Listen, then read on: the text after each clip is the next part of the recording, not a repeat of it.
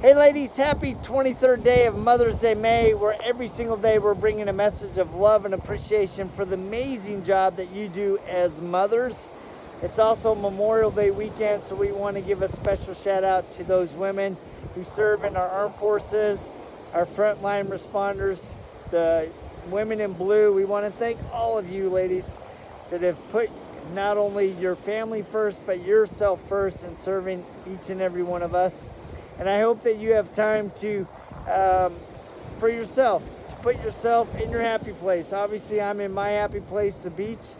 And uh, so I hope you find time to either head to the beach, read a book, get in a nice jacuzzi tub with bubble bath and chocolate and candlelights on it, whatever it is that makes you happy because you ladies make an incredible impact on every single one of our lives and we want to thank you and I hope you guys have a fantastic Mother's Day.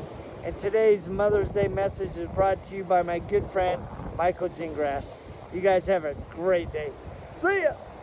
Hey everybody, Mike Gingrass here, host of Leadership Fire, the podcast powered by the Speak Fyre, Speak Fyre Network. That's Fire with a Y. And I just want to stop and give a special shout out to my mom, Liz, thank you so much for everything you did. I know it wasn't easy being a single mom raising two boys, but you had to make countless sacrifices, but you made them. We always had food on our plate, love in our house, hugs every night. Mom, you did a wonderful job, and I know you're proud of your two sons.